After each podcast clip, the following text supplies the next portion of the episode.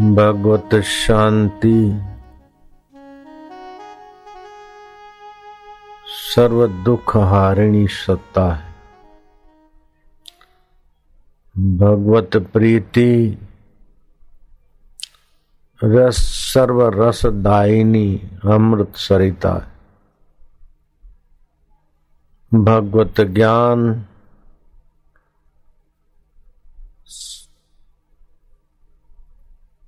सर्व प्रकार से प्रकाश देने वाला है।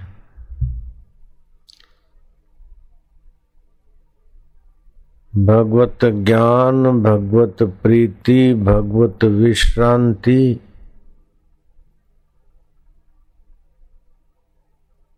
जीव के सारे दुख, सारे आकांक्षाएं, शोक और गलतियां हर लेती हैं। अगर भगवत ज्ञान नहीं, भगवत प्रीति नहीं, भगवत विश्रांति नहीं तो कितना भी कर डाले, बिनु रघुवीर पद जिय की जरनी न जाई। भगवत विश्रांति के बिना जीवात्मा की तपन ख्वाहिश नहीं मिटती। बल्ख का सम्राट ख्वारजमन ने एकाएक हुक्म दिया अपने मुख्यमंत्री वजीर को, चमचमाते हीरों की संदूकों का ढेर लगा दो, अशरफियों के ढेर कर दो, हीरे मोती लाल जवाहरात जो मैंने युद्ध में जीते वो सब मेरे सामने ढेर कर दो। और जिन जुवानों के बल से मैंने कई मुल्क फतेह किए वे सेना सज धज के सलामी की अदा में मेरे सामने खड़ी कर दो। और 1,000 बेगमें मेरे सामने जो मेरी खिदमत में रहती है, 1,000 सुंदरियां मेरे सामने खड़ी कर दो। बल्ख का सम्राट खारजम के हुक्म से देखते देखते मोतियों के, हीरे के, जवाहरों के, लालों के ढेर हो गए।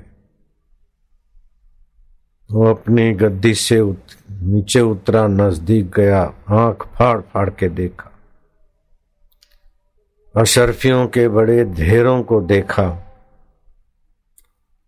और फिर 1,000 सुंदरियां भोग्याएं उनके तरफ देखते ही मुंह घुमा लिया और सिर पकड़ा और चीखा, हटा दो, हटा दो, हटा दो, प्यास न बुझी, शांति न मिली। 1,000 की कुर्बानियां ली। शेख के कहने पर अपने युवराज की कुर्बानी दी, लेकिन हाय धोखा, धोखा, धोखा, धोखा। चमचमाते हीरों ने, अशरफियों ने, लाल और जवाहरातों ने सुविधाएं तो दी लेकिन शांति से दूर कर दिया। वो हवाई तो दिया लेकिन अपनी वजूदी से दूर कर दिया। इन सुंदरियों ने मेरे तप, तेज, बल, ओज और यौवन को हर लिया। ना समझी में मैंने न जाने क्या क्या कुर्बानियां ली, कईयों को मौत के घाट उतारा, शेख के कहने पर अपने युवराज की कुर्बानी दे डाली। सब बेकार हो गया, सब बेकार हो गया। ऐसा चिड़चिड़ाया, जंगल की तरफ जाने लगा। किसी की हिम्मत न हुई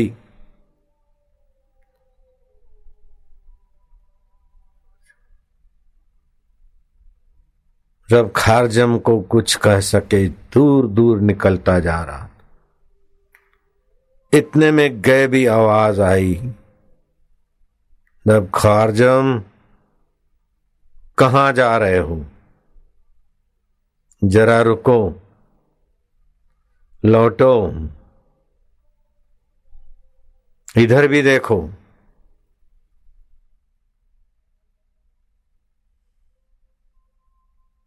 गैबी आवाज किसी फकीर महापुरुष का। कुर्बानियां तो दी, लेकिन तुमने अपने अहम की कुर्बानी नहीं दी।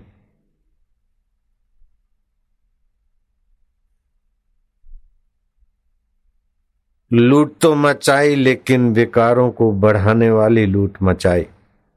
अपने लूटने वालों को नहीं निकाला और लुटेरे बने। हरजम देखता है मुड़के, इतना रहम, इतनी सार भरी बात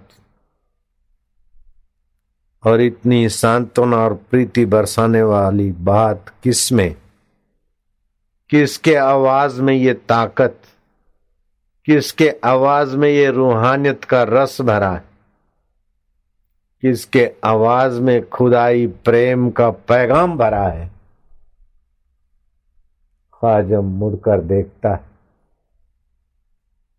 देखते ही देखते दो और दो चार आंखें, लेकिन एक ईश्वरीय नूर की चमक आई, शांति का एहसास हुआ। बल्ख का सम्राट खारजम ठगा सा रह गया। इतनी लूट मचाई, इतनी कुर्बानियां ली, इतनी सुंदरियां सजाई रखी, लेकिन वो शांति, वो सुख, वो प्यास बुझाने वाली घड़ियां तो मैं अब देख रहा हूं। हे फकीर, हे महापुरुष,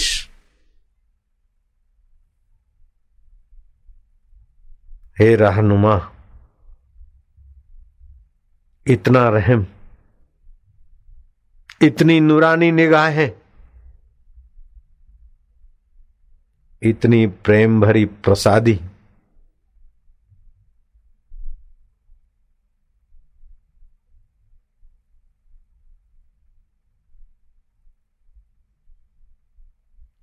इश्क इलाही, इश्क मिजाजी, इश्क नूरानी बरसाने वाली है नूरानी निगाहों के धनी। कुर्बान जाऊं तुम्हारी रहमत पर,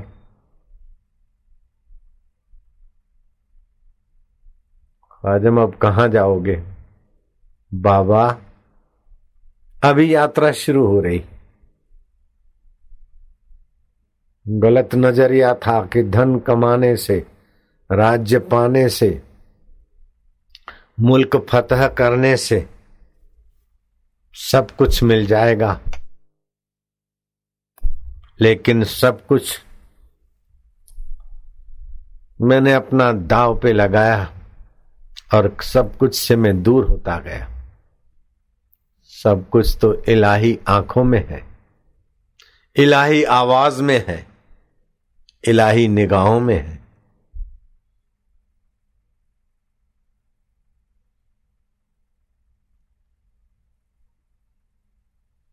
अगर है शौक मिलने का तो खर खिजमत फकीरों की, ये जौहर नहीं मिलता अमीरों के खजाने में। मेरे खजाने में ये जौहर नहीं था बाबा। हजार हजार बेगमों को और इतनी सारी संपत्ति को पाने के बाद भी प्यास नहीं बुझी थी। हे नूरानी निगाहों के धनी, हे इलाही नूर के रसदाता, आपकी करुणा भरी आवाज ने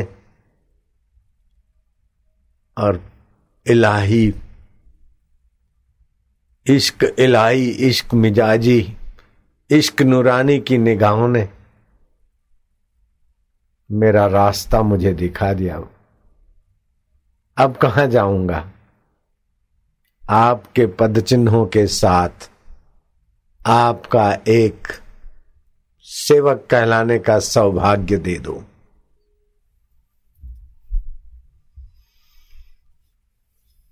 फकीर के साथ बिल्क का काजम सम्राट सब कुछ छोड़कर सब कुछ पाने के लिए चल पड़ा।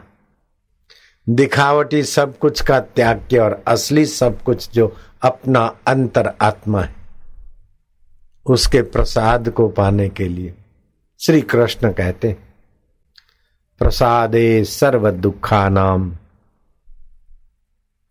हानि रस्योपजायते प्रसन्न चेतसो यासु बुद्धि पर्यवितिष्ठते। महापुरुष का अनुभव है जब नर तन तुम्हें निरोग मिला, सत्संगति का भी योग मिला, फिर भी प्रभु कृपा अनुभव करके यदि भवसागर तुम तर न सके, फिर मत कहना कुछ कर न सके, हाय कर न सके। जब नर्तन तुम्हें निरोग मिला, सत्संगति का भी योग मिला, फिर भी प्रभु कृपा का अनुभव करके यदि भवसागर तुम तर न सके, फिर मत कहना कुछ कर न सके। तुम सत्य तत्व तानी होकर, तुम सदधर्मी दानी होकर, यदि सरल निरअभिमानी होकर, कामना विमुक्त विचार न कर सके, तो फिर मत कहना कुछ कर न सके। जग में जो कुछ भी पाओगे सब यहीं छोड़ के जाओगे। जग में जो कुछ भी पाओगे सब यहीं छोड़ के जाओगे। पछताओगे तुम यदि अपना पुण्यों से जीवन भर न सके। ज्ञान प्रकाश और प्रेम प्रसादी से जीवन को सभर कर न सके, तो फिर मत कहना हम कुछ कर न सके। जो सुख संपत्ति में भूल रहे हैं, जो वैभव मद में फूल रहे हैं, उनसे फिर पाप डरेंगे क्यों। जो परमेश्वर से डर न सके, फिर मत कहना हाय हम कुछ कर न सके। जब अंत समय आ जाएगा, तब क्या तुमसे बन पाएगा। यदि समय शक्ति के रहते ही आचार विचार सुधार न सके, होता तब तक न सफल जीवन है, होता तब तक सफल जीवन नहीं है।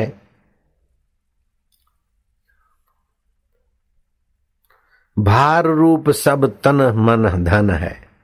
सफल जीवन जब तक नहीं होता, तो ये खजाना भी भार रूप है, जवाहरात भी भार रूप है, बेगम में भी भार रूप है। बोलता है हटाओ इनको, हटाओ, जिनको चिपके बिना चैन नहीं पड़ती। आखिर उबता है, तृप्त नहीं होता, थकता है, संतुष्ट नहीं होता। हटाओ इनको, हटाओ छिनालों को, हटाओ। अब उन बिचारियों का क्या कसूर। यदि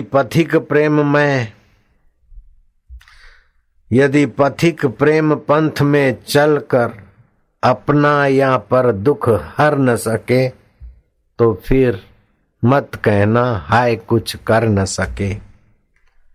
करनो हतो सो ना कियो, पड़्यो मोह के फंद, कह नानक समय रम गयो, अब क्या रोवत अंध।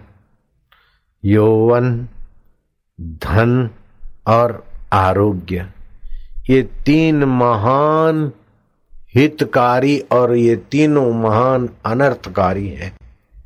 भगवान राम के गुरुदेव वशिष्ठ महाराज कहते हैं, हे राम, आरोग्य, यौवन और संपदा, अगर इनको ईश्वर प्राप्ति के लिए, आत्म शांति पाने के लिए, सत्पुरुषों का सानिध्य, सत्पुरुषों का अनुभव, अपना अनुभव बनाने के लिए आरोग्य को, यौवन को, संपदा का सदुपयोग नहीं किया तो यही आरोग्य विकारों में, यही संपदा विपदाओं में और यही यौवन पाप में जीवात्मा को शैतान बनाकर कई नीच योनियों में भटकाता है। धन, आरोग्य और संपदा अगर इसका सदुपयोग करके सत्स्वरूप ईश्वर को पाने का दृढ़ इरादा किया तो अपना, अपने कुल का और समाज का मंगल हो जाता है।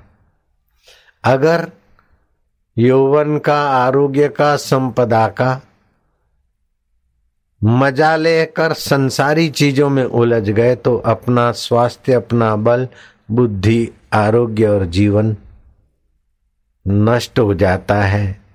जब नर्तन तुम्हें निरोग मिला, सत्संगति का भी योग मिला, फिर भी प्रभु कृपा अनुभव करके यदि भवसागर तुम तर न सके, फिर मत कहना हाय हाय कुछ कर न सके।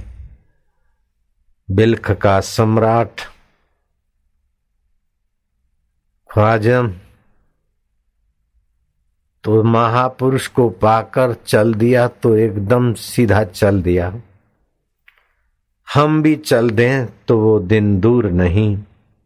राजा भरतरी ने देखा पिंगला का प्रेम, सोने की थालियों का भोजन, चांदी के सिंहासनों पर बैठकर राजाधिराज कहलवाकर सब देख लिया। हाय, ये माया ऐसी ठगनी ठगत फिरत सब देश, जो ठग या ठगनी ठगे वा ठग को आदेश। इस ठगनी माया ने समय, शक्ति, आयुष हर लिया। इस माया के जाल से बचाने वाली हे गुरु कृपा में तेरी शरण आता हूं। गोरखनाथ के चरणों में चले गए राजपाट छोड़कर राजा भरतरी, और ऐसे सीधे चले कि गोरखनाथ उनकी तपस्या पर, उनकी नम्रता पर, सज्जनता पर, सरलता पर, ईश्वर प्रीति पर गोरखनाथ प्रसन्नता व्यक्त करते। लेकिन पुराने चेले, गुरुजी ये राजा हैं इसलिए आप इनकी सराहना कर रहे हैं, हमको कभी कभी ऐसा लगता है। हे ईर्ष्या से भरे लेकिन सरलता की सुगंध भी साथ में लिए हुए शिष्यों, भरतरी की परीक्षा कर लूं तुम्हें संतोष होगा। हाँ गुरुजी हो जाए। भरतरी को भेजा लकड़ी करने को जंगल में भंडारे के लिए। कहां तो सम्राट नंगे पैर धरती पे नहीं रहे, कालीन बिछे हुए, वो नंगे पैर कुहाड़ी लेकर गुरुद्वार की सेवा के लिए होशे होशे जंगल में जाते, लकड़ियां करके आ रहे। शिष्यों को बोला गोरखनाथ जी ने, अब उनको ऐसी जगह छुप के खड़े रहो, उनको पीछे से ऐसा धक्का मारो कि गठरी एक तरफ तो भरतरी दूसरे तरफ खाई में जा गिरे। मेरा हुक्म है। ईर्ष्यालु शिष्यों ने, ईर्ष्या तो थी, हम पुराने और ये नए और हमसे आगे, गुरु इनकी सराहना करे। घर छोड़ना तो आसान है लेकिन राग, द्वेष और वासना छोड़ना किसी बहादुरों का काम। वासना से और राग द्वेष से भरे हुए चेलों ने सम्राट भरतरी को, गुरु ने कहा उससे भी ज्यादा उत्साह से, बल से धक्का मारा, धड़ांग से। एक तरफ खाई है तो दूसरी तरफ बावड़ी। भारा एक तरफ गिरा और सम्राट दूसरी तरफ लुढ़का। शिष्य किनारे चले गए। भरतरी की आंखों में द्वेष नहीं, राग नहीं, आश्चर्य नहीं, ये सृष्टि की लीला है। अपने को स्वस्थ किया और बोझा उठाकर सिर पर चला 11 नंबर की बस में, 2 1 के 11 नंबर। शिष्य ताकते रह गए लेकिन चपल शिष्य ने कहा गुरुजी इस प्रकार की 2-4 परीक्षा लेने से अपने आप पता चल जाएगा। गोरखनाथ ने देखा कि इनका पेट नहीं भरा है, चलो।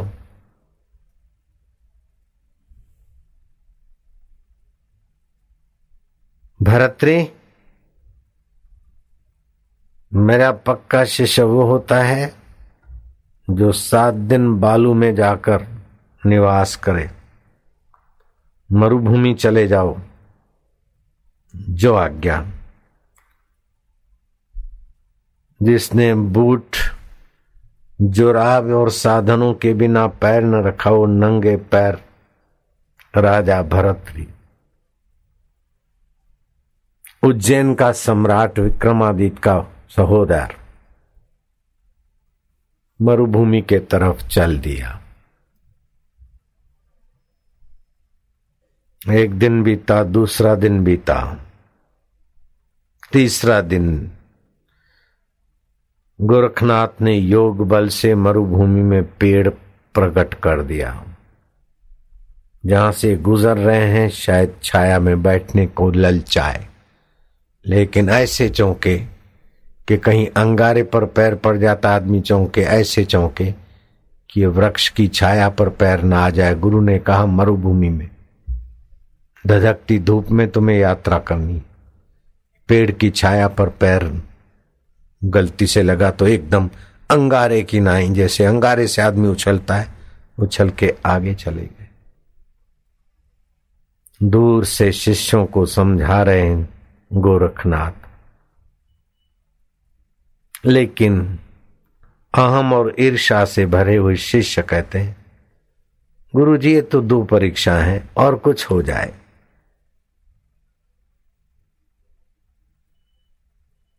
महल रचा गया, बाग बगीचे और आराम की जगह।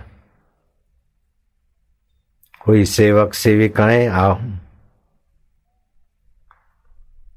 आदर से उन्हें बुलाते हैं कि आइए फकीर, आइए संत। बोले, हमारे लिए धूप और छाया उसी एक ब्रह्म की लीला है। गुरु की आज्ञा शिष्य के लिए सर्वोपरि। मरुभूमि की यात्रा है, मैं इस महल में, महल की छाया में नहीं आ सकता हूं, आपको दूर से ही धन्यवाद। समर्थ रामदास का शिष्य कल्याण भी इसी प्रकार गुरु सेवा में कूद पड़ता था। मुझे पता है कि कोई सेवा किसी ने बताई कि बापू की ऐसी आज्ञा है कि इन लोगों को चाइना पीक दिखा के आओ। आजकल नैनीताल की पहाड़ियों, नैनीताल बाजार के नजीक से पहाड़ियों से चले जाते जाते जाते दूर चाइना पीक, चाइना पहाड़ ऊंचा बर्फीला दिखता था। अब उसको चीन ऐसा अपना ना मान ले, इसलिए नैना पीक नाम रखा। सुबह सूर्योदय होने के पहले हम निकले उन भक्तों के साथ, और ज्यों ही पहाड़ी की यात्रा शुरू की चढ़ने की, त्यों ही कोहरा और ओले पड़े। जो हमसे पहले गए थे वे वापस लौट रहे थे। हमारे साथ जो भक्त, हमारे से स्पर्धा द्वेष करने वाले शिष्यों ने हमको कहा था कि साईं ने कहा है कि इनको जाकर दिखा के आओ। मैंने देखा नहीं था वो चाइना पीक, लेकिन मुझे पता था कि प्रसिद्ध जगह दिखानी है तो किसी से पूछ लेंगे। तो उन भक्तों को, आगरा के भक्त थे, उनको हम ले जा रहे थे। सारे लोग जब सैलानी लौट रहे थे तो उन भक्तों ने कहा हमें नहीं जाना है, लेकिन मुझे याद था कि गुरु की सेवा साधु जाने। मैंने उनको हाथाजोड़ी की कि साईं ने आज्ञा दी है, ऐसा सेवक ने बताया कि साईं की आज्ञा है, बापू की आज्ञा है, लीलाशाह प्रभु जी की आज्ञा है, इनको चाइना पीक दिखा कर आओ। तो मैं तुमको अकेले कैसे जाने दूंगा वापस, चलो कृपा करो। कभी हाथाजोड़ी करके उन्हें 50 कदम ले जाते, फिर ओले पड़ते, कोहरा होता, वे लोग रुक जाते। कभी उत्साह भरते, कभी हाथाजोड़ी करते, कभी थोड़ी देर इंतजार कराते, कोहरा आता जाता है, ओले पड़ते, बंद होते। ऐसे करते करते करते उन 5-7 भक्तों को दोपहर के 1:30-2 बजे, जहां दूरबीन से देखा जाता है चमकता हुआ बर्फीला पहाड़, सैलानी तो कोई था नहीं, दूरबीन वालों को तो ग्राहक की इंतजारी थे, हम थे गए तो हमको बड़ा प्रेम से हमारे भक्तों को चाय नपीक दिखाया, खूब मजे से भरपेट देखा। शाम को लौटे, उतराई में जल्दी जल्दी, सूरज डूबने के 2-5 मिनट बाद में पहुंच गए। मेरे गुरुदेव के चरणों में उन्होंने प्रणाम किया तो बोले क्यों कहाँ गए थे? बोले चाइना पीक देखने गए थे, वो तुम्हारा आशाराम ऐसा हाथा जोड़ी करे, कभी समझाए कभी सत्संग सुनाए। सारे यात्री लौट गए, लेकिन उसने तो रट लगाई कि साईं की आज्ञा है कि इनको दिखा के लाओ, तो ये हमको कैसे भी कभी पटाए कभी हाथा जोड़ी करे कभी कुछ करे, लेकिन आपकी आज्ञा मानने की उनमें तत्परता थी।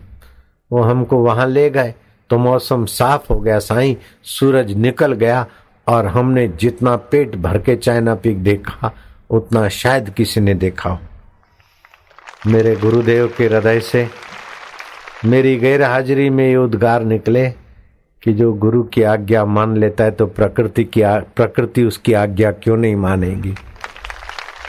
क्या जरा सी सेवा और क्या महान वरदान।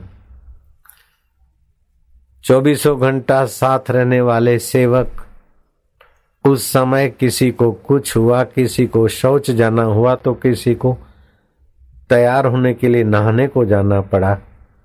मेरे गुरुदेव जब आखिरी श्वास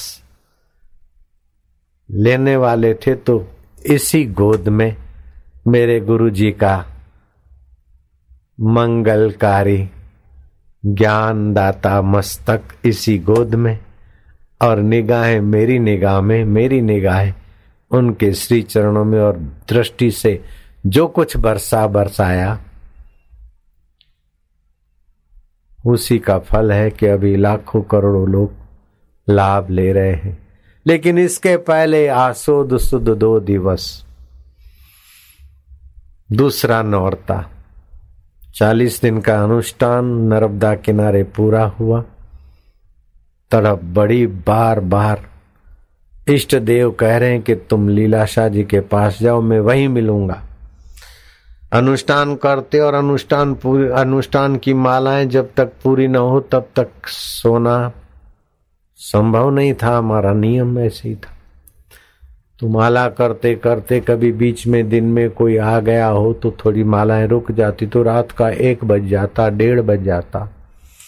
माला पूरी करके सोते तो जवानी थी, नींद ऐसी आती कि चट से सुबह हो जाता और सुबह को हम चलते नर्मदा जी के बालू हमारे पैरों में घुस जाते, क्योंकि छछुंदर चूहे जैसे होते, वो जंगल में गुफा थी, वो फूंकते जाते और हमारी चमड़ी चाटते जाते, खाते जाते।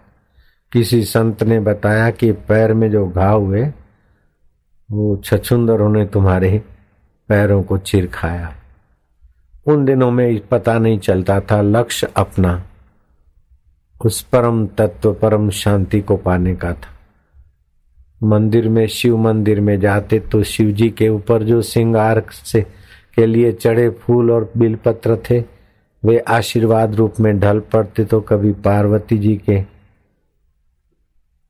श्री विग्रह से ढल पड़ते, श्री गणपति जी और हनुमान जी के विग्रह से। मंदिर में जाते ही ऐसे चमत्कार होते। लेकिन इन सब चमत्कारों के बाद भी आत्म शांति, आत्म प्राप्ति तो नहीं। प्रभु जी तुम कब मिलोगे, कैसे मिलोगे? अंदर से आवाज आता, गुरु चरण में पहुंच जाओ, लीलाशाह जी के चरण में पहुंच जाओ, हम वहीं सभी रूप में मिलेंगे। तो ये कौन बोल रहा है कि जिसका तुम अनुष्ठान कर रहे हो वो बोल रहे, लेकिन ये आवाज तो दोनों मेरी है, ये भ्रम तो नहीं है कि नहीं नहीं तुम जाओ और हम मिलेंगे। 40 दिन पूरे हुए और चल पड़े। सुबह के 9:30 पौने 10 बजे होंगे, गुरु जी के दर्शन हुए, आंखों से झरझर आंसू बरसे। गुरुजी ने निगाहों में निगाह डाली, कैसे कहाँ से आया? घर भेज दिया था गुरुजी ने, फिर घर से नर्मदा किनारे गए थे। घर में रहने का हमारे बस का नहीं था। 40 दिन का अनुष्ठान पूरा होते ही फिर गुरुजी नैनीताल से बम्बई के पास वज्रेश्वरी गणेशपुरी के एकांत जंगल में आकर किसी शांत जगह में ठहरे थे। वहाँ का एड्रेस पा लिया था। हम वहाँ पहुँचे। गुरुदेव ने देखा, निगाहों में निगाहें डाल के। तड़प थी, आँखों में आंसू थे, वाणी मौन थी। समझदारों के शिरोमणि सद्गुरु के चित्त से वे पवित्र शब्द उच्चारित हुए, भगवान सब भला करेंगे, अच्छा करेंगे। दोपहर का भोजन आदि हुआ। जरा सा पैर लंबे करे कुक्षी की भोजन के बाद। नींद न करे तो अच्छा है, रात का जागरण किया हो तो थोड़ी नींद कर ले, बाकी दिन की नींद रात की नींद को खराब कर देती। जो बेसमय सोते रहते वे समय की नींद गंवाते रहते। जरा सा कुक्षी की, थोड़ा लेटे। सेवक आया कि साईं बुला रहे। करीब 1:45 होंगे। साईं बैठे थे। एक सेवक के हाथ में पंचदशी थी, 5 और 10 प्रकरण जिस ग्रंथ में थे। उस ग्रंथ नथुराम शर्मा की उपनिषदों का सार संग्रहित अनुभव संपन्न वाणी, पंचदशी का 7वां प्रकरण कोई पढ़ रहा है और गुरुजी ने संकेत किया कि सुनना। उसमें था किम इच्छन कस्य कामाय शरीरम अनुसृज्यते। पक्का याद है मुझे। जब हम शरीर नहीं है, हम शाश्वत अमर आत्मा है। सत्य चित्त आनंद हमारा सहज स्वभाव है। ये जान लिया तो फिर शरीर के लिए किसकी इच्छा करेगा? किस कामना से बंध कर संसार के तापों को ये जीव झेलेगा? अज्ञानतावश शरीर को मैं मानते हैं, संसारी चीजों को मेरा मानते हैं। ये मिले तो सुखी हो जाऊं, ये पाऊं तो सुखी हो जाऊं। खाजम की नाई कितना कितना इकट्ठा किया, लेकिन बोले हटाओ इनको। ये मेहनत मुझे न करनी पड़ी। गुरु कृपा ने विवेक की रोशनी दी। पाना है तो उस पर ब्रह्म पद को पाना है। ज्ञात्वा देवम सर्व मुच्चेत सर्व पाशे बहुस। आत्मदेव को जानने से सारे बंधनों से आदमी सदा के लिए मुक्त हो जाता है। बस उसकी तरफ लगन थी।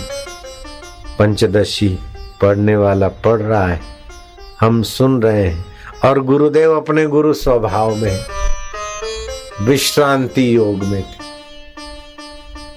इस प्रकार बैठे थे। आज्ञा केंद्र पर हाथ था गुरु जी का, और गुड्डे ऐसे करके बैठे थे। हम सुन रहे थे, गुरु जी के भी दर्शन कर रहे थे। चातक मीन पतंग जब पिया बिन रह नहीं पाए, साध्य को पाए बिना साधक क्यों रह जाए।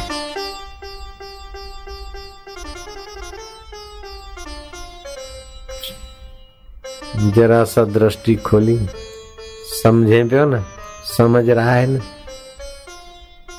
अदब से हाथ जोड़े थोड़ा। फिर प्रकरण का सत्संग चलता रहा। दृष्टि डाली, बुद्धि पूर्वक समझ अपने जगह की है, वो पंडिताई की हो सकती है। उतनी पंडिताई थी भी नहीं, लेकिन यथा योग्य संकोच से कहा था कि जिससे सारी समझे पैदा हो कर लीन हो जाती, उस परम समझ स्वरूप में सदा विचरण करने वाले मेरे शिव स्वरूप गुरुदेव ने दूसरी दृष्टि डाली। बस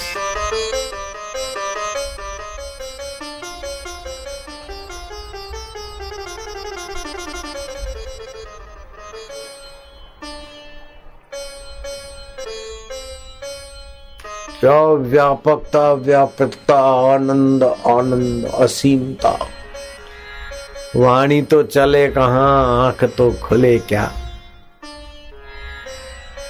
आसुद सुद 2 दिवस संबत 20-21 मध्यान्ह 2:30 बजे मिला ईश से ईश।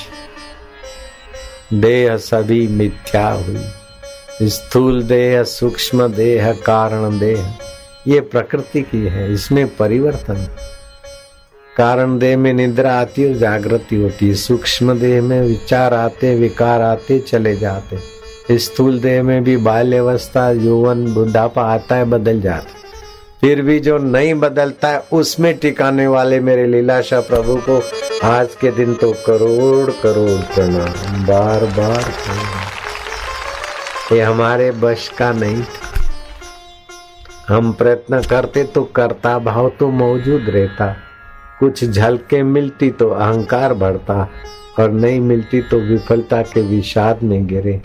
न विषाद में गिरने दिया, न अहंकार में उलझने दिया, अपने दिल में ही दिल भर से मुलाकात कराने वाले सतगुरु लीलाशाह जी प्रभु को कितने प्रणाम करूं। फिर भी मैं उनकी कृपा से उर्ण नहीं हो सकता। तभी भी कुछ समय के बाद गुरु जी के चरणों में एक आध दिन 2 दिन नहीं, कुछ समय के बाद मौका मिला, गुरु जी को प्रार्थना की कि आपने जो दिया है उससे उरुण होने के लिए मुझे कोई कृपा आज्ञा दीजिए, कोई सेवा दीजिए। मेरे प्रभु ने कहा सेवा करेगा? हाँ। करेगा जी। बस जो मिला है उसमें टिको और दूसरों को जगाओ, आप पियो औरों को पिलाओ। ये उन्हीं का संकल्प औरों को पिला रहा है, मैं कुछ नहीं कर रहा। ये उन्हीं की प्रसादी, उन्हीं के साज भी उन्हीं का, गीत भी उन्हीं के। निमित्त मात्र ये शरीर दिखता है, साज उसी का है जो बजाना जानता है, गीत उसी का है जो गाना जानता है। वही गीत गा रहा है, वही साज बजा रहा है। हे गुरु कृपा, तू सदैव मेरे हृदय में निवास करना।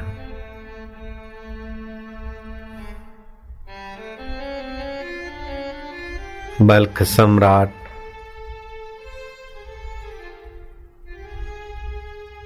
ख्वाजम को तो हत्याएं करने के बाद, हीरे जवाहरात के ढेर करने के बाद, बेगमों के साथ अपने को उलझाने के बाद कोई फकीर की आवाज मिली और फिर साधना में लगा होगा। कहाँ पहुंचा होगा वो जाने, उसके फकीर जाने, लेकिन हमको तो हमारे सद्गुरु ने जहाँ पहुंचाया है वहाँ सब लोग जान रहे हैं और गुरुदेव भी जान रहे हैं। ओम तम नमामि गुरुम परम।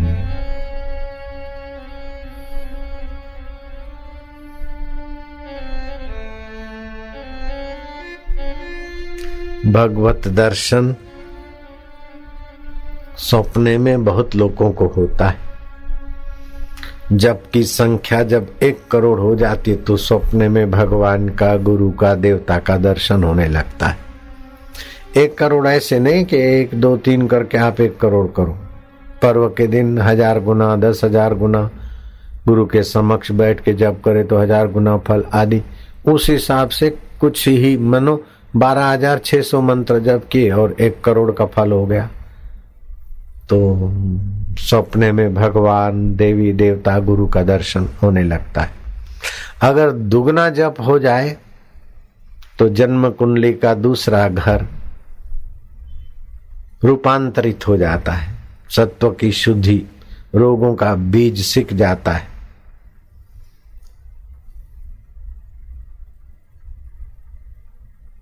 दूसरा घर है धन स्थान, धन स्थान हमारा रूपांतरित होता है। धन की प्राप्ति सहज में होने लगती। जैसे आप जहां जाओ वहां छाया आपके साथ चलती है, ऐसे ही रोजी रोटी की निश्चिंतता होती है। मुझे उस समय ये शास्त्र ज्ञान नहीं था, सब कुछ फेंक के बैठ जाएं, जिसको गरज होगी आएगा, सृष्टिकर्ता खुद लाएगा। लेकिन ऐसा अंतरात्मा का बल था कि चलो यहाँ बैठे हैं, खिलाने वाला खिलाएगा, और हो गई व्यवस्था। केवल मेरे जीवन में नहीं है, मेरे में इतना बड़प्पन नहीं। अखंडानंद जी महाराज, दूसरे उड़िया बाबा और दूसरे कई साधु संतों के जीवन में भी ये घटना हमने सुनी है कि जहाँ कोई मनुष्य पहुँच न सके, जहाँ कोई व्यवस्था संभव नहीं, वहाँ न जाने क्या क्या रूप में भगवान की सत्ता, भगवान का लीला, भक्त की भोजन आदि, छाजन आदि की व्यवस्था कर देते। 2 करोड़ जप होने से अगर 3 गुना जप हो गया तो आपका जन्म कुंडली का सहज स्थान शुद्ध होता है। असाध्य कार्य आपके द्वारा सधने लगेंगे और सभी लोग आपको स्नेह से देखने लगेंगे। अभी आप देख ही रहे हो न स्नेह से। 3 गुना जप हो जाए तो लोग स्नेह से देखने लगेंगे, असाध्य कार्य आपके द्वारा सधने लगेंगे। अगर 4 गुना जप होता है तो आपका सुख स्थान शुद्ध होता है, शरीर और मन पर आघात नहीं पड़ेंगे। 5 गुना जप होता है तो पुत्र स्थान और विद्या स्थान शुद्ध होता है। जन्म कुंडली का 5वां घर है। अपुत्रवान को पुत्र दे सकते हो और अविद्वान को विद्वानों के शिरोमणि बना सकते हो। ऐसे आपकी भगवती शक्ति, धारणा शक्ति, ग्रहण शक्ति जागृत होती है। अगर 7 गुना जप हो, 6 गुना जप होता है तो जन्म कुंडली का शत्रु स्थान शुद्ध हो जाता है। आपसे कोई वैर मोल ले, आपकी कोई निंदा करे तो धीरे धीरे प्रकृति उसकी बुद्धि बदले ऐसा मौका देगी। अगर वो सुधरा नहीं तो प्रकृति उसको अपने तरफ से ऐसा ऐसे दंड देगी कि वो संत सताए तीनों जाए, तेज बल और वंश। ऐसे ऐसे कई देख लो, रावण कौरव जैसा कंस। संत का निंदक महाहत्यारा, संत का निंदक परमेश्वर मारा। संत के निंदक की पूजे न आश, नानक संत का निंदक सदा निराश। संत का निंदक बगड़ रूप हो जाई, संत के निंदक को मिले सजाई। तुकाराम महाराज पर शिवोबा खेचर की पत्नी ने उखलता हुआ पानी पीठ पर डाला। पानी तो तुकाराम की पीठ पे पड़ा, लेकिन पीठ जली है उस कामिनी की जिसने अपने पति को भक्त होने से रोकने में विफलता पाई, और इस विफलता का कारण तुकाराम को मानकर उनसे वैर बांधा था। और तुकाराम के पीठ पर उखलता पानी ढोलने वाली को कोई बीमार, कोई इलाज ठीक न कर सका। आखिर तुकाराम जी की शरण ली और उनको नहलाकर गीली मिट्टी लगाई, तब वो ठीक हुई। तो संत से शत्रुता या निंदा करने वाले को कुदरती चपेट लगती। 7 गुना जप होने से स्त्री स्थान शुद्ध होता है। शादी विवाह न होता हो, दंपति सुख शांति न हो तो ऐसे पुरुष के आशीर्वाद सत्संग से उनको होने लगता है। 8 गुना जप होता है तो मृत्यु स्थान शुद्ध हो जाता है, अकाल मृत्यु नहीं होती। और 9 गुना जप हो जाता है तो धर्म स्थान शुद्ध हो जाता है। जन्म कुंडली का 9वां घर, मंत्र का देवता साकार प्रकट हो जाता है। अगर निराकार ब्रह्म की प्यास है तो लीलाशाह बापू की कृपा निराकार तत्व में स्थित कर देती। देह सभी मिथ्या हुई, जगत हुआ निसार। गुरुवर जगत हुआ निसार, हुआ आत्मा से तभी अपना साक्षात्कार। हुआ आत्मा से तभी अपना साक्षात्कार। परम स्वतंत्र पुरुष दर्शाया, जीव गया और शिव को पाया।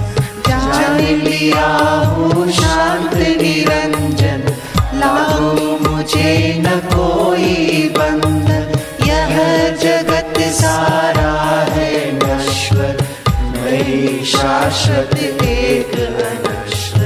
दीद है दो पर दृष्टि एक है, लगू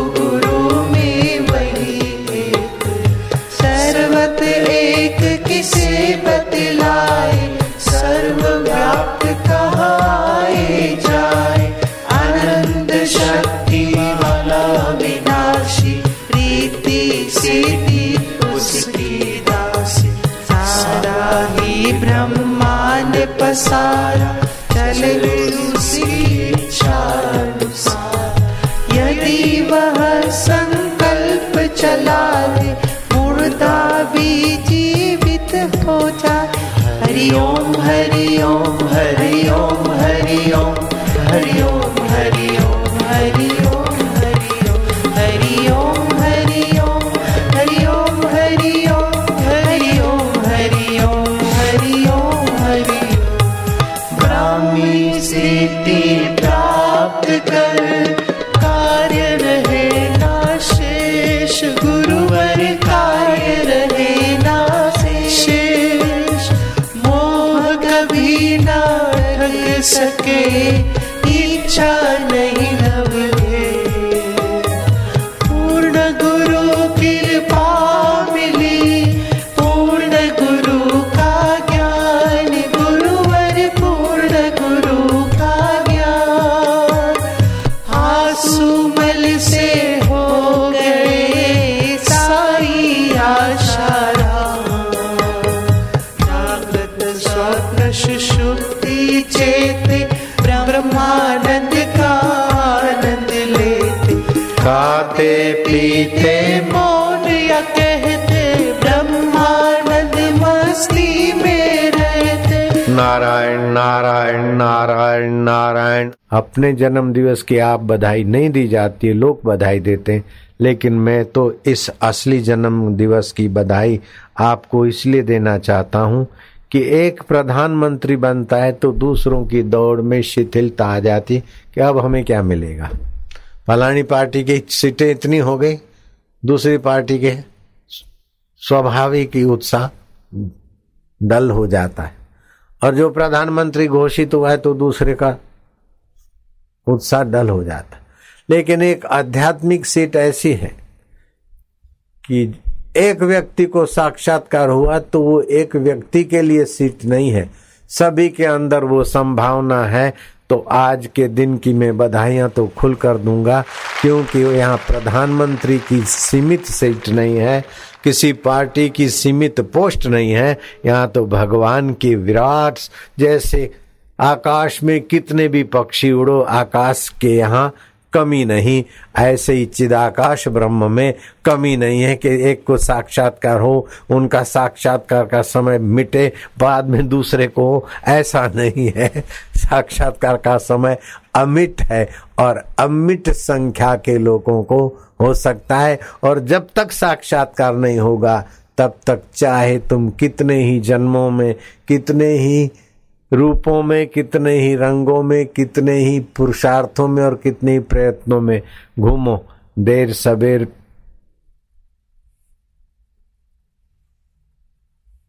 वहां शब्द नहीं जाते। कभी न छूटे पिंड दुखों से जिसे ब्रह्म का ज्ञान नहीं। समर्थ रामदास कहते हैं, भक्ति भाव करने वालों को जरा ब्रह्म ज्ञान का भी विचार करना चाहिए। तो आप सबको आज के दिन उत्साहित होना चाहिए कि जैसे एक मनुष्य की आंख चांद को और सूरज को देख सकती है तो सभी मनुष्यों की आंख देख सकती है। ऐसे ही एक बापू को या रहीदास को या तो धन्ना जाट को या शबरी को, लीलाशाह बापू को या रामकृष्ण को साक्षात्कार हुआ तो दूसरों को भी हुआ, चाहे प्रसिद्ध अप्रसिद्ध। ऐसे आपको भी होगा। आज के दिन आपका उत्सव वर्धक दिन है। तीन चीजें कभी पीछा नहीं छोड़ती। एक तो पुण्य पीछा नहीं छोड़ता, मरने के बाद भी पुण्यात्मा को पुण्य लोकों में, पुण्य योनियों में ले जाता है। पाप पीछा नहीं छोड़ता, मरने के बाद भी पातकी को पापमय योनि और पाप लोकों में ले जाता है। ऐसे जिन्होंने सत्संग सुना है, गुरु दीक्षा ली है, भगवान नाम लिया है, तो गुरु दीक्षा भी पीछा नहीं छोड़ती जब तक भगवान से मुलाकात नहीं हुई। चाहे देर हो सबेर हो, हम भूल जाएं, लेकिन गुरु दीक्षा का किया हुआ जप, वो अंतरात्मा परमात्मा हमें फिसलतों को बार बार उठा उठा कर चलाएगा। आपके जीवन में थोड़ा सा भी भगवत आश्रय, भगवत सत्संग, भगवत ज्ञान, भगवत प्रीति, भगवत पुकार है तो थोड़ा थोड़ा बढ़ाते बढ़ाते परमात्मा प्राप्ति तक की यात्रा हो सकती। इसके बीच थोड़ी थोड़ी गंदगी मत आने दो। साधन भले थोड़ा हो लेकिन असाधन मत आने दो। थोड़ा सा सिगरेट पी लें, थोड़ा सा गप लगा लें, थोड़ा सा उससे इधर करे, थोड़ा सा वो कर ले, वो थोड़ा थोड़ा घाटा बड़े घाटे में ले जाएगा। और थोड़ा थोड़ा थोड़ा सत्कर्म परमात्मा तक पहुंचाता है। हम हाथ जोड़ के आपको प्रार्थना करते कि थोड़ी थोड़ी गलती को भी बख्शो नहीं, और थोड़ा थोड़ा भी सेवा का मौका, सत्संग का मौका, साधना का मौका, जप का मौका, चाहे श्वासोश्वास का जप हो, चाहे माला का जप हो, चाहे एक टक देखने का जप हो। थोड़ा जप कर लो, थोड़ी माला कर लो, थोड़ा किताब पढ़ लो, थोड़ा थोड़ा थोड़ा करके बहुत कुछ हो जाएगा। और एक दिन तुम्हारा भी आएगा, चाहे आसुद सुद 2 दिवस हो या 30 भी होगी तो चल जाएगा। चौथ का भी तुम इनकार मत करना, पंचम आएगी तो भी क्या है, छठ को भी हो जाए तो क्या फर्क पड़ता है, सप्तमी को भी हो जाए। 9 दिन के नौरतों में कौन सा नौरत था कि तुम्हारी लाटरी जग जाए, लेकिन होगा तो जरूर, क्योंकि नौरतों के दिनों में। और ये पर्व, महापर्व, विश्व में धरती पर कहीं कहीं कभी कभी किसी का ऐसा पर्व होता है जो आत्म साक्षात्कार दिवस, जन्म दिवस तो विश्व भर के मानव का होता रहता है, लेकिन आत्मा परमात्मा की मुलाकात का दिवस, मुझे मेरे शरीर का जन्म दिवस लाखों लोग मनाते हैं, मुझे इतना उसमें रुचि नहीं है, लेकिन ये दिवस मनाएंगे तो लोगों का उत्साह बढ़ेगा, मंगल होगा। तो इसमें तो मेरा मन भी होता है कि चलो ये तो मनाओ, मैं भी मनाता हूँ।